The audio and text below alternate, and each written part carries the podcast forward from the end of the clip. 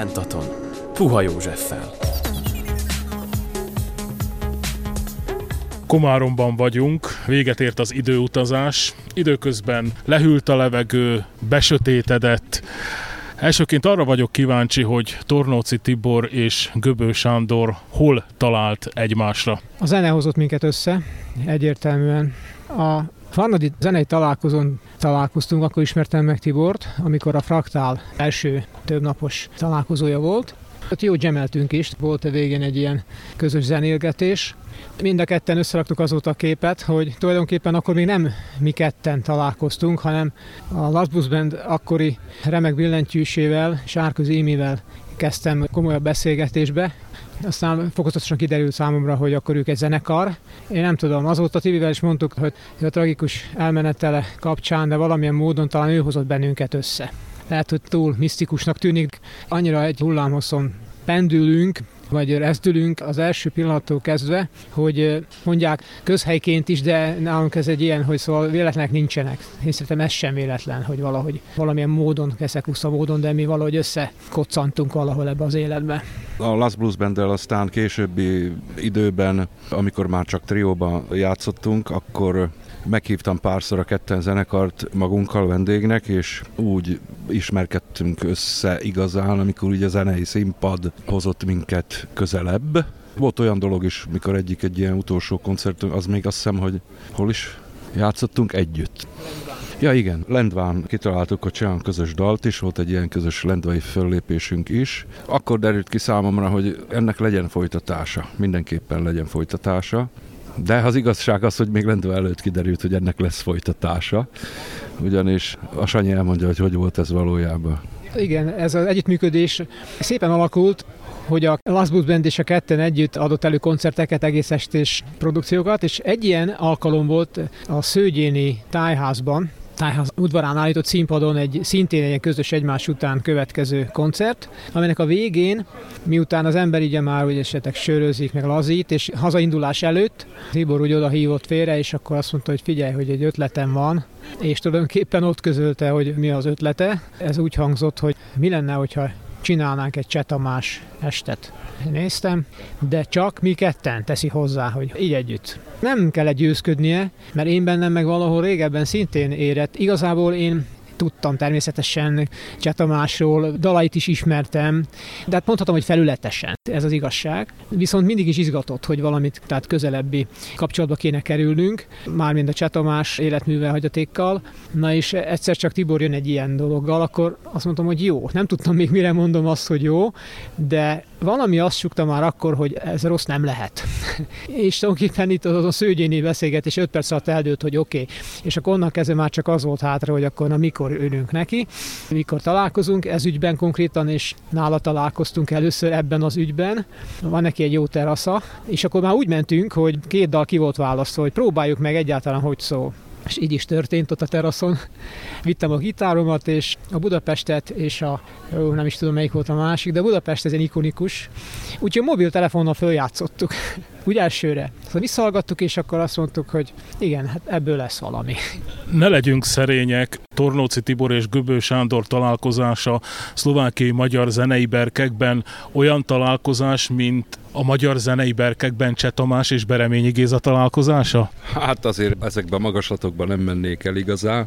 Szerényen, zenei alázattal indultunk ennek az egésznek neki, és mai napig azt mondjuk, de minden egyes alkalommal szinte leszögezzük, és ez így volt a próba folyamatok alatt és a próba folyamatok után is, hogy ha csak ennyi volt benne, nekünk akkor is megérte. És olyan mélységekbe és olyan magaslatokba jutottunk el, amit én addig el sem tudtam képzelni, hogy akár mikor is a zenén belül ide el fogok jutni. És ennek az a szépsége, hogy mindezt ketten tudjuk megcsinálni a színpadon, és nekünk az egész próba folyamat, az egész együtt töltött idő azóta is szinte ünnep.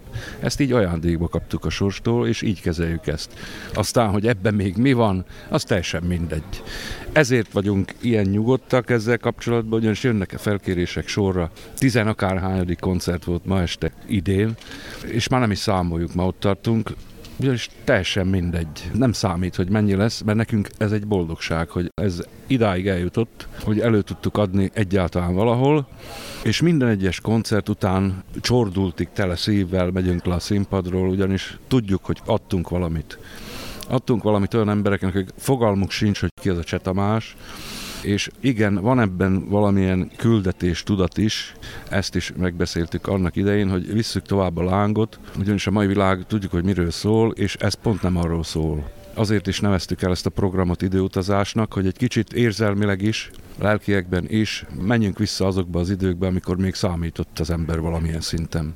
Nem egy tömeg, egy szürke pont voltunk valahol. Jó, muszáj megkérdeznem, bár már részben megválaszoltad, miért éppen Cseh Tamás? Cseh Tamás az egyik nagy kedvenced? Abszolút meglepő dolgot fogok mondani, nem.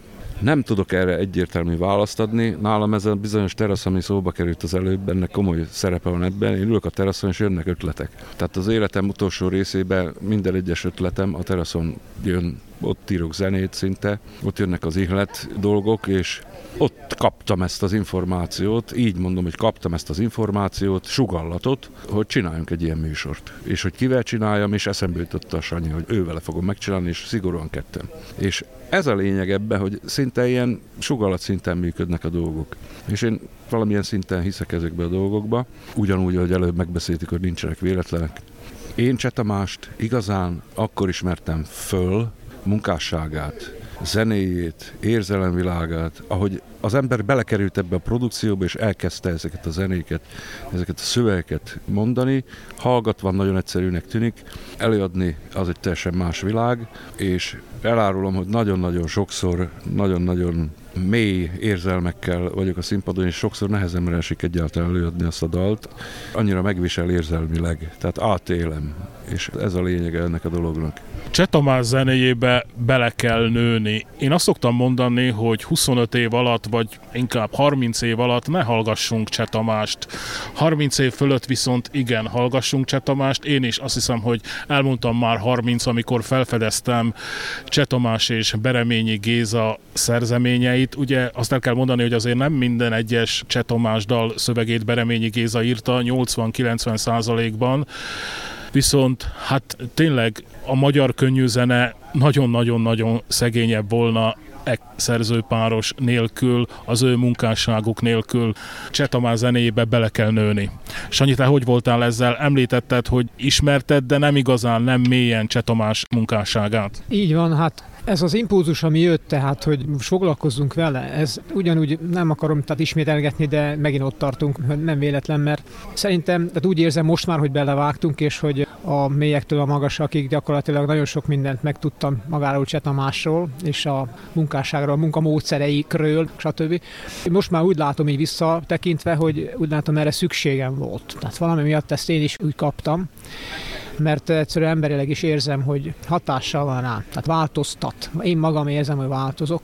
Ami nekem ebben a keszekusza világban is, ami az értékeket jelenti, a számomra az a Cseh Tamásban ott volt. Ugyanis ezzel kapcsolatban, a műsorral és a dalokkal kapcsolatban, tehát ezen túl én amit fellelhető volt interneten, riport, beszélgetés, cikk, vele készült interjúktól kezdve, igyekeztem mindent megnézni, és ami engem annyira le...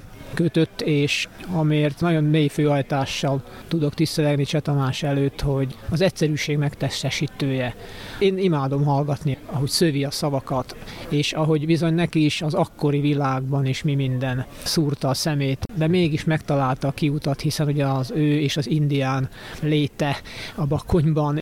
Szóval az a tisztaság, nem tudom, ő neki a szavaiból, és ugyanez a színpadról is, amikor ő kiállt az egyszálgitárra, az az egyszerűség, a tisztaság sugárzott belőle, hogy most miért, most, hogy mondom, eközben jövök rá, hogy miért van erre szükségem, mert hát nem szégyen, de bevallom, hogy én igencsak érzékeny vagyok nagyon sok mindenre, például a történésekre, és lehet, hogy ezt kaptam mentőövként, ilyen kapaszkodóként, hogy az ember nincs egyedül, de az ő gondolatai, meg az az egyszerűség, az erő valahol mégiscsak a tisztaságban és az egyszerűségben is, a nem pátoszos ki vagyok, mi vagyokságban, hanem a egyszerű gerincességben van, még a mai világban is, én ebben hiszek, hogy ez van. Ha bár nem, a körülnézünk nem ezt látjuk, de nekem segít Cseh Tamás ebben, hogy én ezt tartsam. Annak idején, amikor én ezt kitaláltam, akkor igazság szerint én csak úgy ilyen színesítésnek gondoltam, ilyen oldalágnak, egy ilyen valaminek, ami majd úgy a többi tevékenységem mellett, majd úgy valamennyire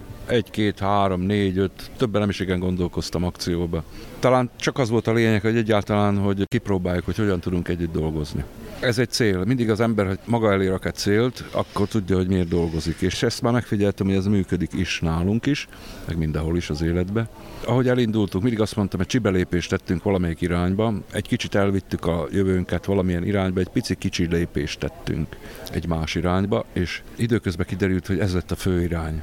Ugyanis annyira más, és annyira, mint ahogy mondtam előbb is, hogy én is változtam közben, és ahogy dolgoztunk, bennem is ez bizonyos változásokat okozott, és olyan mélységeket és olyan magaslatokat éltem meg közötte, hogy gyakorlatilag felfedeztem egy új világot a zenén belül, és úgy érzem, hogy mind a kettőnknek erre pont most volt szüksége. Tehát a zenekar névválasztás is már egy olyan történet volt, hogy fifty-fifty, de csak itt szlengesen fifty-fifty, utal arra, hogy a belerakott munka is gyakorlatilag egyenlő, mind a ketten dolgozunk.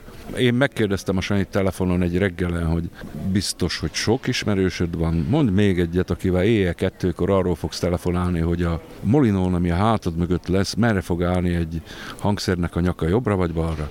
És ezen úgy elszórakoztunk, és minden nap rádöbbenünk ezekre az apróságokra, és ezen szórakozunk, és ez nekünk jó. Tehát a fifty-fifty mindent akar. Ez egy munkacím, ez egy munkanév volt annak idején, hogy majd eldöntjük, mi lesz a zenekar neve, de rajtunk marad, ugyanis ez mindent kifejez. Tehát a beleadott munka, az ottani jelenlét, éveinkre is utal, nagyjából egyidősek vagyunk, ötvenen túl, és ez az az idő, amikor az ember úgy el tudja dönteni, hogy mi az, ami, ami miatt tényleg érdemes valamit csinálni. A fifty-fifty arra is vonatkozhat, ami előttem kérdés volt. Amikor megalakult a duó, akkor föltettem magamnak a kérdést, hogy vajon ki lesz az énekes, ki fogja énekelni Cseh Tamás dalait. Aztán kiderült, hogy ez is fifty-fifty, mert hogy Tibi, te is énekelsz, Sanyi, te is énekelsz. Tibi, a te hangod Cseh Tamásosabb. Törekedtél erre? Sanyié viszont különlegesebb. Nem törekedtem erre különösebben. Nekem van egy hangom, és én azt használom. Hogy hasonlít rá, lehet, hogy a hangfekvés miatt van ez így. Persze, hogy az ember hallgatja, és akkor szinte akaratlanul ráragadnak bizonyos apró nyuanszok, amik bizony előfordulhatnak. Azt is hagyom, tehát ahogy hozza az ihlet, annyit engedek hozzárakni, és talán ez is tesz hozzá a produkcióhoz, egy kicsit megidézve Cseh Tamást. Nem arra törekszünk a dalokban, hogy mi egy az egyben lemásoljuk az eredeti elképzelést. A célunk mindig az volt, hogy hozzuk a dal hangulatát, hozzuk a dalnak az ívét, a szöveg az természetesen adott, ahhoz nem nyúlunk hozzá, egy betű kivétellel. Igen, azt észrevettem, az Illegalitásban című dal, Cseh Tamás azt énekli, hogy elszúrtam, te pedig valami mást. Hát igen, arról szól a történet, hogy hozzuk a dal eredeti hangulatát, nem lemásoljuk a dalt, viszont hozzáteszünk valami fifty-fifty-t. Most már ezt így kell mondjam, hogy hozzáteszünk valami fifty-fifty-t. Annak idején, amikor elindult a próba folyamat, eszembe jutott, hogy valami csavart még tegyünk bele, és kitaláltam azt, hogy én előveszem újra a billentyűs hangszert, de nem akartam zongorát, nem akartam szintetizátort használni, nem akartam semmi ilyet, hanem hogy még érdekesebb legyen, és legyünk közel a fúvós hangszerekhez, akkor eldöntöttem, hogy én veszek egy melodikát, és elkezdek melodikával játszani. Az volt a cél, hogy csak kicsit színesítsük ezt a történetet, és a végén az lett belőle, hogy meghatározó jellege lett a történetnek. A melodika beleivódott annyira a fifty-fifty-be, hogy talán már nélkül nem is lenne jó. Így érzem most. És ez is a véletlen mű, egy akkor is a teraszon ülve jutott eszembe, hogy mit, de mit, de mit, és akkor eldöntöm melodikát. És akkor van én nekem ilyen jó barátom, a Páti Ádám, akit fölhívtam, mert tudom, hogy ő ezen játszik, és akkor kértem tőle tanácsot. Ádám, mondom, melyik az a típus, amit érdemes megvenni, és akkor amit mondott, én attól még jobbat vettem, és elkezdtem el foglalkozni. Kapott egy effektet, és egy nagyszerű, karmikus hangzása van szinte így a dalnak, ahogy így megszólal. Tehát mégis más, mint az eredeti, teszünk hozzá valamit, és természetesen hoztam bele a szájharmonikát is, ami az eredetiben abszolút nincsen benne. így lett az igazi, így lett a miénk. Sanyit is megkérdezem ezzel kapcsolatban, de hogyha már ide terelted a szót, azért ezeket a dalokat alaposan áthangszereltétek. Igyekeztünk, még egyszer mondom, tehát hozni az eredeti világát a dalnak, tehát van egy íve a dalnak, ahhoz nem igazán nyúltunk hozzá, tettünk bele a magunk lelkéből egy keveset. És ez eredményezheti azt, hogy az emberek hallnak egy melodika szólót, és abból fölismerik a dalt, holott az eredetiben nem így szól. De visz egy ívet, visz egy eredeti dallamvilágot, és igyekszünk, tehát még egyszer mondom, zenei alázattal hozzányúlni ezekhez az dalokhoz, és úgy szeretnénk, hogy kapjanak valami többet azok, akik eljönnek ide és ismerik ezeket a dalokat, amit csak tőlünk kaphatnak. Ez a lényege a történetnek. Sanyi hangja maradt a régi. Igen, én is azt tudom mondani, hogy ez van. Ezzel rendelkezem. Nem is próbáltam, nem is lehet, hogy mondjam, tehát úgy lekopírozni, de valóban nem, egyáltalán nem volt cél, hanem az az utazás, amely során mondhatjuk így, hogy magam nevében, ahogy magamévá tettem ezeket a dalokat, és ahogy belül átjárt, és aztán valahol az kijön. Tehát ezen a hangon tud megszólalni, most én nem tudom, ez nem vagyok én pacsirta, de ilyen jellegű, meg a hangulat szerint, tehát ezt tudom nyújtani, és mindegyik belülről megérint, úgyhogy végülis ami hallatszik kívülről, az valami ilyen folyamatnak az eredménye. Ezt mondják többen, hogy különleges, így fogalmaztál. Nekem ez jól esik, mert én most magam nem tartom, mit tudom, de jó hangú énekesnek, de egyszerűen szeretem, szeretem, és akkor adott. Gondolom Cseh Tamás teljes munkásságát végighallgattátok, mielőtt összeállítottátok volna a programot, már csak abból eredően is ezt szűrtem le, mert ugye a mai program, a mai koncert itt a Váróterem című slágerrel indult, ami tényleg sláger, utána viszont következett két, megkockáztatom, teljesen ismeretlen Cseh Tamás dal. A dalokat úgy válogattuk ki, hogy a teraszon ültünk, és hallgattuk sorba a dalokat, és úgy összenéztünk, hogy igen, ez igen, igen, igen, és azokat úgy félre raktuk egy mappába, és amikor elértünk egy bizonyos pontig, és mindig egyetértésben voltunk, akkor mondtuk, hogy jó, most ennyi, és akkor most nekiállunk dolgozni. Tehát nem egy ilyen komolyan mély aknamunka volt ez, hogy előszedjük a dalokat, hanem ami úgy valamennyire megszólított minket is. Persze mindig van a közönségben is, hogy azt miért nem játszátok, meg amazt miért nem játszátok, de hát nem csináltunk három órás műsort, ugyanis ez nem arról szól, különben amikor műsort elkészítettek, akkor volt egy óra tíz perc, és most már ott tartunk, hogy lassan verjük a egy óra háromnegyed, néha két órás műsort is. Ez annak is köszönhető, ugyanis belecsempészünk a végére egy jövőbe mutató valamit, ugyanis saját munkásságunkat is belecsempészünk, és azon kívül még másoknak is emléket állítunk. Nem titok ez, Dinyés Jóska személyes barátságunk emlékeképpen őróla is megemlékezünk a műsorban, és hát most már sajnos Török Ádámról is kénytelenek vagyunk, aki ugye áprilisban hirtelen egyik napról a másikra úgy kilépett ebből a, az életből, ami nem ismerek olyan embert, aki ne úgy vette volna ezt észre, hogy ez, ez ilyen nincs, hogy egyik napról a másikra eltűnik egy ember ebből a zenei világból. Ő nagyon sokat segített annak idején, amikor az utamat kerestem, úgy emberileg is tanácsokat is adott, úgy, amit láttam tőle a színpadon, tehát az ő világ volt talán hozzám a legközelebb a magyar, hát nem muszáj, hogy azt mondjam, hogy magyar, hanem a világon, mert hát most konkrétan az, hogy ő magyar volt, az nem jelent semmit, ő egy világsztár volt. Az mindig is érvényes volt, hogy egy-egy fellépés után, egy jó sikerült koncert után az ember ugye, hát ha nem is kettő, de lehet, hogy másfél méterrel azért a talaj fölött lebeg. De azt vettem észre, hogy ezután, konkrétan a Cseh Tamás műsorok után, tegyük föl, mondjuk egy pénteki napon játszunk, és akkor nekem az a hétvége az teljes nyugalomban telik. Tehát semmi, ami esetleg egyéb esetekben ki tud hozni a sodromból. Semmi, teljes harmónia. Ami jó, mert az gyógyít, az lelassít, a harmónia az sugároz, tehát az másokra is átterjed, tehát a környezetemen is érződik olyankor. Ilyenben tapasztalom a változást, amire viszont úgy érzem, hogy egyre nagyobb szükségünk van. Konkrétan nekem is, de szerintem mindenkinek erre szüksége lenne, hogy a harmónia helyreálljon, mert annyi mindent befolyásol, és én nem tudom, ebben érzem talán a legnagyobb változást. Persze nem csak a koncert után, a koncert után azért, mert, mert akkor rajtunk keresztül mennek ezek a dolgok, tehát munkálkodik bennünk a dolog, de mondhatom ezt az egész munkafolyamat, próbafolyamat, folyamatra elejtől kezdve.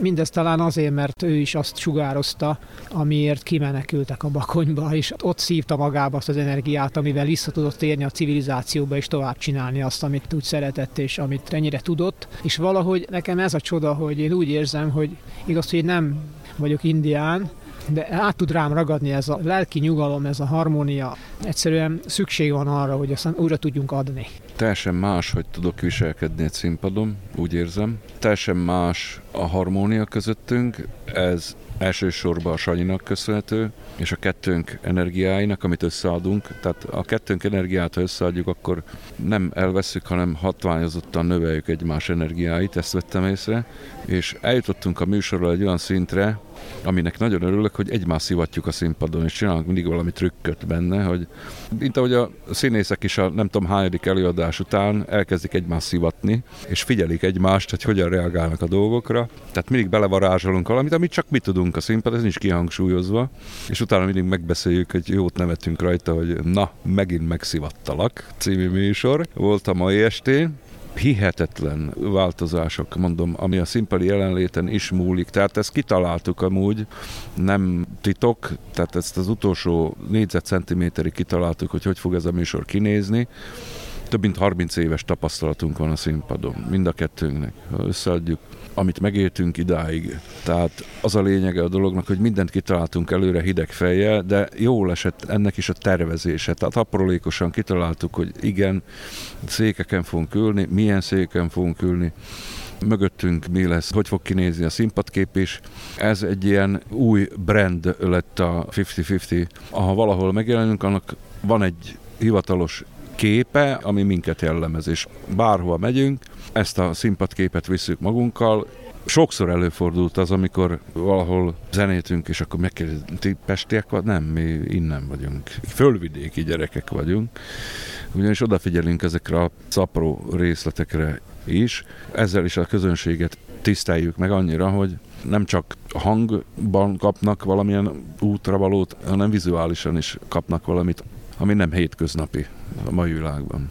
Épp a mai előadáson mondjuk ez a színpadképnek egy meghatározó eleme a molinó hiányzott, de ez erős szél miatt volt így, mert azért féltjük is, ott vitorlázott volna mögöttünk, de valóban így van, hogy ez ahol megengedhető, ott mindig ott van és hozzánk tartozik, oda nőtt hozzánk. Most fölteszek egy kérdést, de lehet, hogy azt fogjátok mondani, hogy ez felesleges. Ki tudtok egy-két-három dalt emelni Cseh Tamás és Bereményi Géza munkásságából, amik valami miatt még jobban beágyazódtak belétek? Nehéz kiemelni, nehéz kiemelni, mert amelyek bekerültek a műsorba, azok eleve valamit kiváltottak bár bennünk, de azért, azért van. Talán az első helyre azt a dalt tenném, amelyik érdekes módon később került be a programba, mert Tibor említette előbb, hogy indult itt és itt, és aztán most már időben és kicsit bővült. Hát ami én nekem most már utóbbi időben a szívem csücske, az a Micsoda útjaim. Bocsánat, muszáj elmondanom, hogy ezt a Micsoda útjaim című dalt még Törőcsik Mari is énekli zseniálisan. Én ismerem. Tehát ez egy olyan történet, hogy ha minden igaz, akkor én javasoltam, hogy ezt a dalt vegyük bele, mert annak idején, mikor nem titok ez se, hogy elmentünk megnézni a Füst a szemében című premier műsort, akkor ott hangzott ez a dal, és akkor úgy éreztem, hogy ez még úgy hiányzik ebből a műsorból. És rögtön arra gondoltam, hogy jó lenne ezt a Sanyi énekelni el, és én csak úgy rá trá rá rázok egy kicsit. A semmiből jött, és meghatározó eleme lett ez is ennek a műsornak. Bocs, Sanyi, félbeszakítottalak. De jó, jó, mert Tibor ezzel eszembe hozta, hogy ennek a dalnak a műsorba való kerülésének tényleg egy története van, mert valóban ezen a premier műsor Budapesten, amikor hazajöttünk, és akkor másnap csak ennyi történt, hogy szóval ott bennem is mozgott, nem beszéltünk erről hazafele úton se, de az történt, hogy másnap reggel kaptam egy hangüzenetet Messengeren, és akkor megnyomtam a start gombot, és akkor csak ennyi volt rajta, hogy és így tovább. Mindjárt visszaírtam, hogy akkor bevesszük a műsorba. És így dőlt el, hogy igen, mert az előző este nagyon-nagyon megfogott az a dal ott, holott ismertem, de annyira hatással volt rám, hogy, hogy valami megmozgatott. Erre föl jön egy ilyen hangüzenet reggel, és akkor kinek ezzel ott van a dal. Műsorban, ami a következő hétvégén volt, egyenes adásba nyomtuk el újra. Elsőre, rögtön. Ezért imádok a Sanyival dolgozni, mert valamit kitalálunk, és azt meg tudjuk csinálni rögtön. Tehát én mindig arra vágytam, hogy olyan zenét játsszak, amit akarok. Nem azt, amit tudok, hanem amit akarok. Ez óriási különbség a kettő között. Tehát voltak zenekaraim, különféle formációim. Volt, amelyikkel el tudtunk jutni ebbe a magasságba, hogy azt játszottunk, amit akartunk, volt, amelyikkel nem. Most a Sanyival tényleg ott tartunk, és ez egy óriási ajándék, hogy azt játszunk, amit akarunk. Ez a legnagyobb ajándék az életben. Nem azt, amit tudunk, hanem amit akarunk. Ez a lényeg. Sok zenészt ismerek, aki hatvan éves fejjel dönti el, hogy most már jó lenne csinálni valami saját dalt. Tehát itt most én talán ezt is isteni kegynek tartom, és ajándéknak, hogy gyakorlatilag én, amióta a színpadra álltam, elsősorban saját dalokkal tudtam foglalkozni, kisebb-nagyobb sikerre vinni ezeket a dolgokat. Amióta az eszemet tudom, csak magyarul énekelek. A Fölvidéken dolgozunk, próbáljuk előbbre vinni ezt a kultúrát, amilyen szinten csak lehet, és valamilyen irányt mutatni a fiataloknak. És most bizony a Fifti-Fiftin belül mindig kapunk fiataloktól visszajelzést, hogy de milyen jó ez így, ahogy ez így van, és, és valahogy a zenén keresztül összeérünk, tehát nincs az a generációs különbség, aki ezt a zenét szereti és áttéli, és tudja, és tudja, mi az a zenei alázat, azokkal a fiatalokkal nagyon rövid időn belül megtaláljuk a közös nevezőt és a közös hangot, és ez a zenének a szépsége, és ez miatt érdemes ezt csinálni, és nem az miatt, ami itt van. Pont ez a lényege a dolognak, hogy mi azon belül, hogy azt játszunk, amit akarunk, és ott is játszunk, ahol akarunk. Ugyanis saját hangosítással, fénytechnikával rendelkezünk, ami most már világszínvonalú, és az a szépsége a dolognak, hogy tényleg, ha úgy döntünk, hogy akárhova el akarunk menni, akkor el tudunk menni, és abszolút nem függünk senkitől. Belepakolunk egy személyautóba ketten, és a világ végére elmehetünk. Tibi, most már tőled is megkérdezem, neked van kedvenc Cseh Tamás dalod, vagy amely most az elmúlt időszakban lett a kedvenced valami miatt? Nincsen. Egyszerűen nem volna értelme kiemelni ezek közül. Az illegalitást mégis kiemelem azért, mert talán abba sikerült annyit hozzátennem a szájalonikával, hogy egy új fényt kapott, és annyira mai még mindig ez a dal, és nem csak ez, hanem talán mindegyikre rá lehet mondani. De mondom, ha ki kéne emelni valamit, akkor talán ez miatt emelném ki. Azokat nem fogom kiemelni, amelyeket úgy elszorult torokkal énekelek, és a sírás folytogat közben. Ezeket nem fogom kiemelni. Fifti-fifti, hogyan tovább? Fifti-fifti, hogyan tovább? Nagyon egyszerű. Ugyanis, ha figyeltél, itt voltál a mai műsoron, és hallottad a végén, hogy már belenyúltunk a saját produkciókba is. A Fifti-Fiftinek most indul a próba folyamata, és már most van egy olyan kétórás zenei anyag, amivel fogunk foglalkozni, saját műsort rakunk össze. Úgy néz ki, hogy nem egyet, hanem rögtön kettőt, ugyanis annyi a zenei anyag, amivel akarunk foglalkozni. Tehát augusztusban elindul egy új próba folyamat, és összerakjuk legkésőbb ősz végére az új műsorunkat. Persze műsoron tartva ezt a műsort is, ugyanis nem dobjuk el.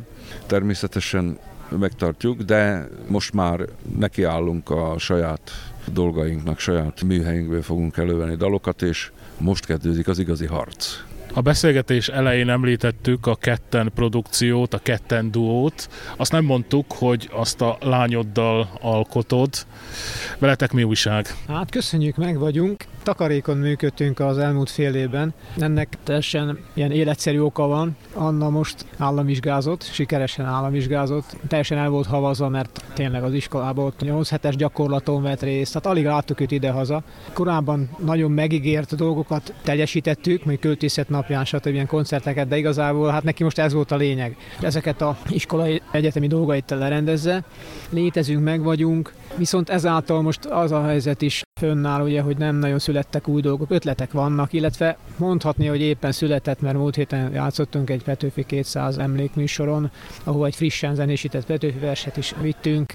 Vagyunk a jövőre nézve, nem tudom, hiszen akkor is, mikor Három éve, négy éve, amikor beszélgettünk, akkor is azt hiszem volt egy ilyen téma, egy ilyen mondatnyi megjegyzésem, hogy ameddig ez így megy, addig, addig csináljuk, és mondtam olyat is talán, hogy amíg egy lánynak nem ciki a apjával zenélni, viszont itt most már ennek a reális dolgok is, amiket ugyanúgy tiszteletben tartok, mint ahogy akkor is mondtam, mert azóta is így gondolom, hogy ha úgy dönt, vagy az idő miatt, a körülmények miatt egyszerűen nem lesz rá idő, akkor alkalmazkodni fogok, mint ahogy eddig is alkalmazkodtam. Egy fontos dolgot még el kell mondjak, amit talán akkor nem említettem, hogy Annának is nagyon nagy hálával tartozom, mert igazából, hogyha ő nincs, vagy nem mutat ilyen érdeklődést a zene iránt, hogy ennyire aktívan űzze, hát hogy tényleg hogy tanulta is az éneket minden, akkor lehet, hogy mi se találkoztunk volna. Volt egy időszak, amikor már úgy tűnt magamnak, hogy ilyen négy fal közti zenész maradok valami miatt, és aztán ugye Annának a tevékenységét, érdeklődését látva, ilyen segítőként, akkor jó mondom, menjünk, és akkor ugye hangszeres kísérőként mentünk, föllépegettünk, aztán jöttek a versenyek, vetélkedők, visszajelzések, akkor lendületet kapott, ő is motivált lett. Minden mindennel összefügg, tehát hogyha ez nincs, akkor nem lett volna olyan hely se, ahol elmentünk volna, és akkor a Tiborral se, ez mind nem lenne szerintem. Tehát jó lehet ilyet mondani, hogy mi lett volna, ha, de én ebbe biztos vagyok, hogy ez másképp alakult volna. A Kettennel pedig továbbra is akkor azt a vonalat visszük, a vers megzenésítést, illetve ugye a műsor színesítése miatt van egy-két átvett vagy feldolgozott dal. Népdalból is azóta már van plusz olyan, ami úgy alakul.